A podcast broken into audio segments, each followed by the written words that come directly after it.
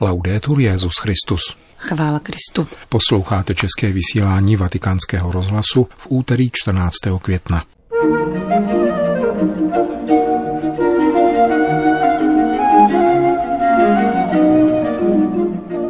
V nových dekretech Kongregace pro svatořečení předkládá papež církvi trojí vzor ženské svatosti.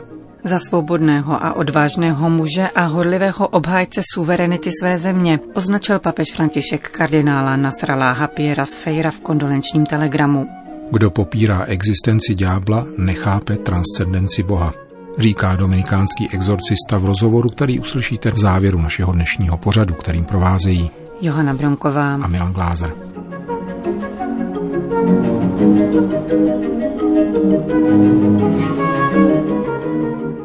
Zprávy vatikánského rozhlasu. Vatikán. Dvě světice, jednu blahoslavenou a pět božích služebníků a služebnic, u kterých církev potvrdila hrdinský stupeň cností. Tyto nové vzory nám církev předkládá po papežské audienci pro prefekta Kongregace pro svatořečení kardinála Angela Beču.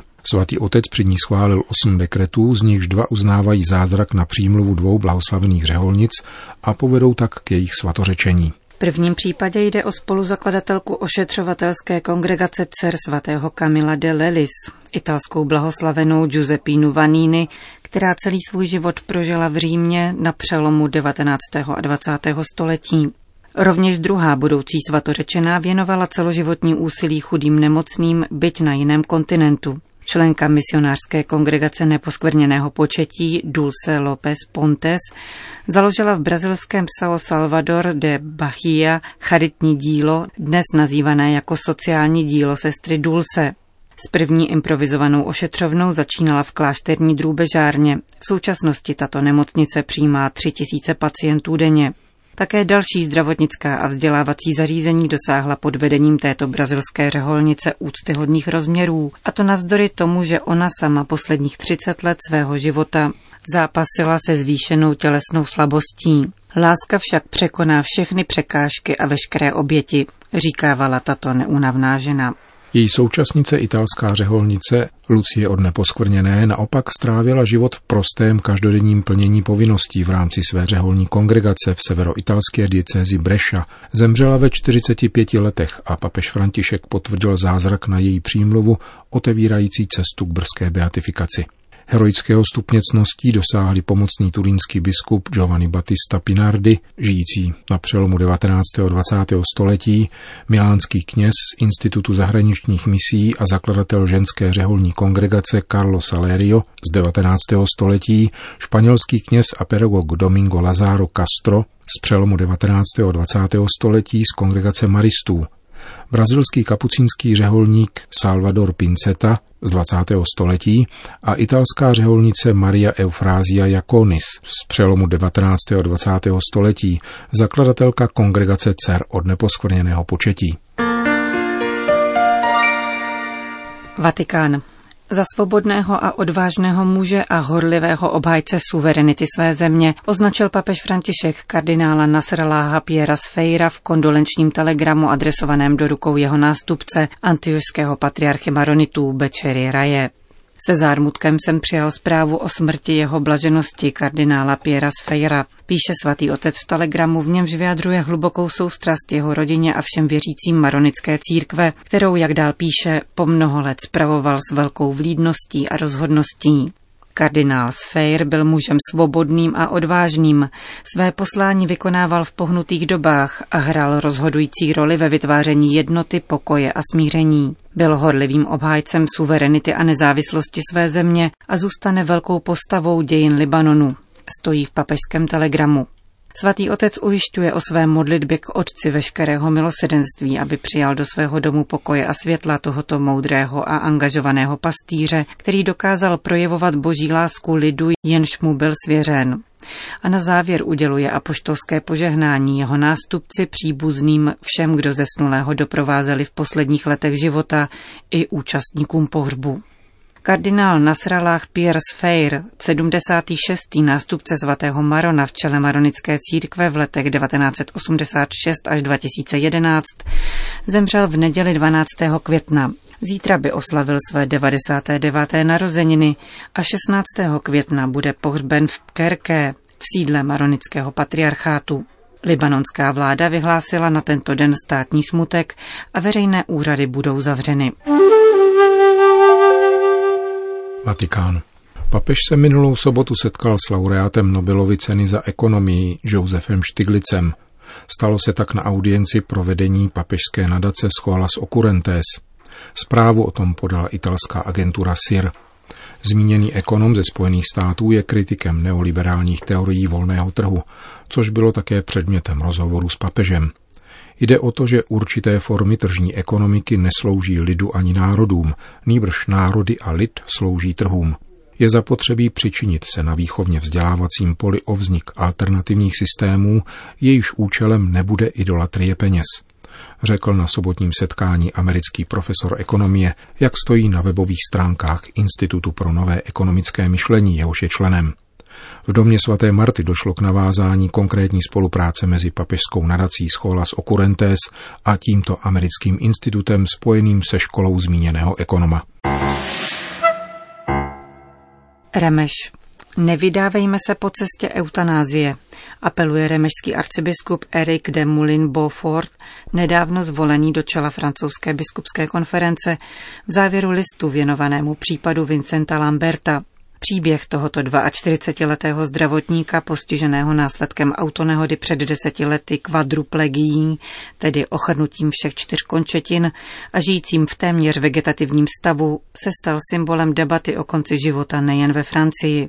Nyní se zdá, že dlouhé soudní i lékařské spory dobíhají konce. Jeho ošetřující lékař Vincent Sanchez oznámil v listu rodinným příslušníkům, že v týdnu od 20. května budou přerušeny terapeutické výkony a zahájena hluboká a kontinuální sedace. Jinými slovy bude ukončena umělá výživa a pacient bude odsouzen k smrti žízní v hlubokém spánku. Po lékařské i lidské stránce je situace Vincenta Lamberta nesmírně složitá, píší ve zvláštním listu biskupové remešské diecéze, kde je muž hospitalizován. Určit správný postup léčby v jeho případě není snadné. Každý úsudek o něm je delikátní. Za těchto situací nemůže být žádné lidské rozhodnutí považováno s jistotou za dokonalé a dokonce ani za lepší, dodává remešský arcibiskup. Připomíná jak důvěru ke kolegiálnímu úsudku lékařů, tak respekt kvůli příbuzných. Dodává nicméně, že podle mínění odborníků Vincent Lambert jakkoliv se trvává ve stavu závislosti, není na konci života a vyjadřuje údiv nad tím, proč nebyl převezen na jednotku specializovanou na doprovázení pacientů v tomto stavu.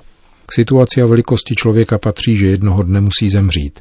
Je dobré připomenout si to ve chvíli, kdy někteří prosazují právo zemřít v okamžiku a způsobem, které si zvolí, a na druhé straně proroci transhumanismu ohlašují konec smrti. Je však věcí cti určité lidské společnosti, aby nenechávala zemřít jednoho ze svých členů hladem a žízní, nýbrž učinila všechno proto, aby se mu dostalo příslušné péče až do konce. Pokračují remeští biskupové. Svolit k rezignaci na tuto péči, protože je drahá, anebo protože se zdá zbytečné nechat tuto lidskou osobu žít, by znamenalo ničit to, o co naše civilizace usiluje – Velikost lidstva spočívá v uznání nescizitelné a nedotknutelné důstojnosti jeho členů, zejména těch nejkřehčích. Biskupové připomínají, že ve Francii existují zařízení a komunity vysoce kompetentní k přijímání lidí ve vegetativním stavu nebo ve stavu minimálního vědomí. Zdůrazňují, že vzájemná důvěra mezi nemocničním personálem, lékaři a rodinami je nezbytnou bází k dobrému doprovázení. Mnozí zakoušejí, že toto doprovázení, jakkoliv je složité, činí člověka ličtějším. Povinností společnosti je tomu napomáhat, píší biskupové francouzské remeše. Drama Vincenta Lamberta rozdělilo jeho rodinu i Francii. Na jedné straně stojí jeho žena Rachel, synovec a dva z jeho osmi bratří a sester, kteří se odvolávají na údajný výrok dotyčného, že by v takovém stavu žít nechtěl a prosazují přerušení toho, co nazývají urputnou terapií. Oproti tomu rodiče, kteří jsou praktikující katolíci a dva další bratři protestují proti ukončení lékařské pomoci a zdůrazňují, že Vincent není ve zcela vegetativním stavu, nýbrž ve stavu minimálního vědomí. Pro lékaře však právě tento fakt znamená, že by mohl trpět a zároveň být neschopen své utrpení vyjádřit. Soudní bitva obou stran měla již celou řadu dějství. Zmíněný list adresovaný rodině odráží rozhodnutí státní rady z 24. dubna, která schválila usnesení lékařů o přerušení dalších terapií. Rodiče se odvolali mimo jiné k Mezinárodnímu výboru pro práva postižených lidí při OSN, který si vyžádal čas k prostudování případu. Francouzská ministrině zdravotnictví Agnès Buzyn vyjádřila ochotu s tímto výborem spolupracovat. Rozhodnutí tohoto orgánu nicméně není závazné. Rodiče Vincenta Lamberta v těchto dnech mobilizují všechny síly, aby rozhodnutí zvrátili. Budeme dále bojovat a obrátíme se na všechny kompetentní instance, oznámili jejich právníci.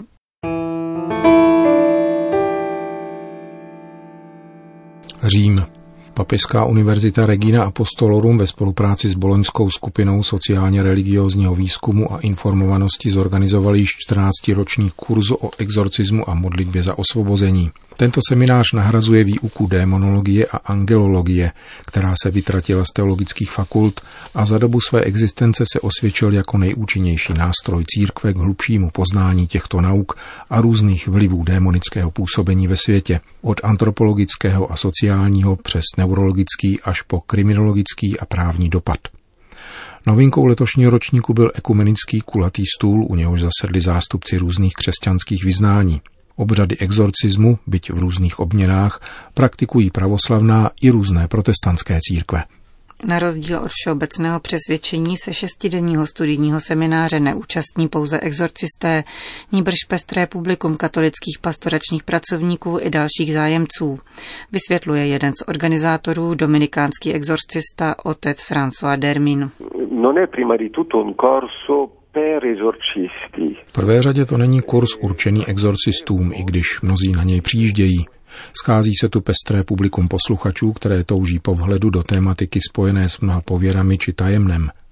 Tedy především kněží, kteří se chtějí informovat o úřadu exorcisty a nebo se na něj na žádost svého biskupa připravují. Dále učitelé náboženství, pastorační zaměstnanci, psychologové a psychiatři, právníci a dokonce příslušníci bezpečnostních sil, protože se hovoří také o satanismu.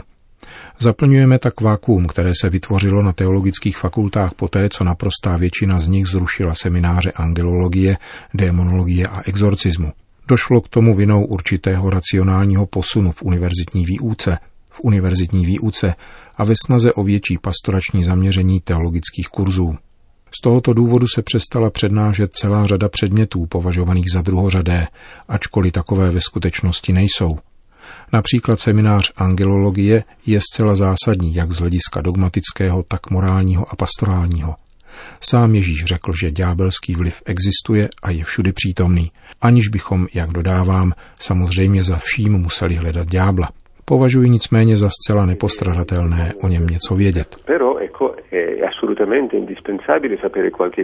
Učitelský úřad církve od jakživa a trvale hlásal existenci ďábla a jeho vlivy ve světě. Na přelomu tisíciletí vyšly ve dvou edicích aktualizované obřady exorcismu a církvi záleží na tom, aby byl v každé diecézi jmenován kněz exorcista, pokračuje francouzský dominikán.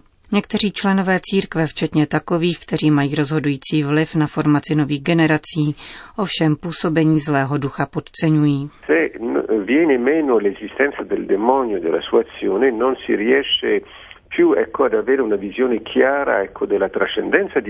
Pokud se vytratí existence ďábla a jeho vlivu, nedokážeme už zřetelně pohlédnout ani na boží transcendenci a na poslání Ježíše Krista. V listě židům i prvním Janově listě jasně stojí, že boží syn přišel proto, aby udělal konec ďáblově činnosti. A toto tvrzení nelze nijak přeslechnout. Per distruggere le opere del diavolo è scritto a chiare lettere, non è stato detto. Říká na okraji římského kurzu o exorcismu a modlitbě otec François Dermin.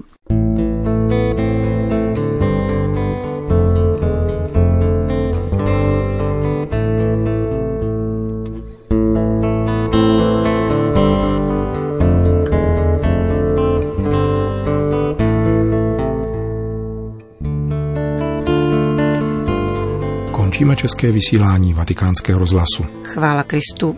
Laudetur Jezus Christus.